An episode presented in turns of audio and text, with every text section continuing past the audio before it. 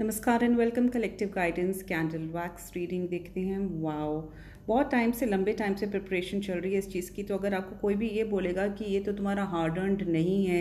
ये तो तुम डिज़र्व नहीं करते हो तो बिल्कुल भी नहीं सुननी है क्योंकि जो भी ये चीज़ आप मैनिफेस्ट कर रहे हो एक तो आपने नई नई आउट ऑफ मैनिफेस्टेशन भी हो सकता है सीखी हो बट जो भी चीज़ आप मैनिफेस्ट कर हो ये बहुत वेल डिजर्व्ड है और आने वाले टाइम में every one is going to be very proud of what you have achieved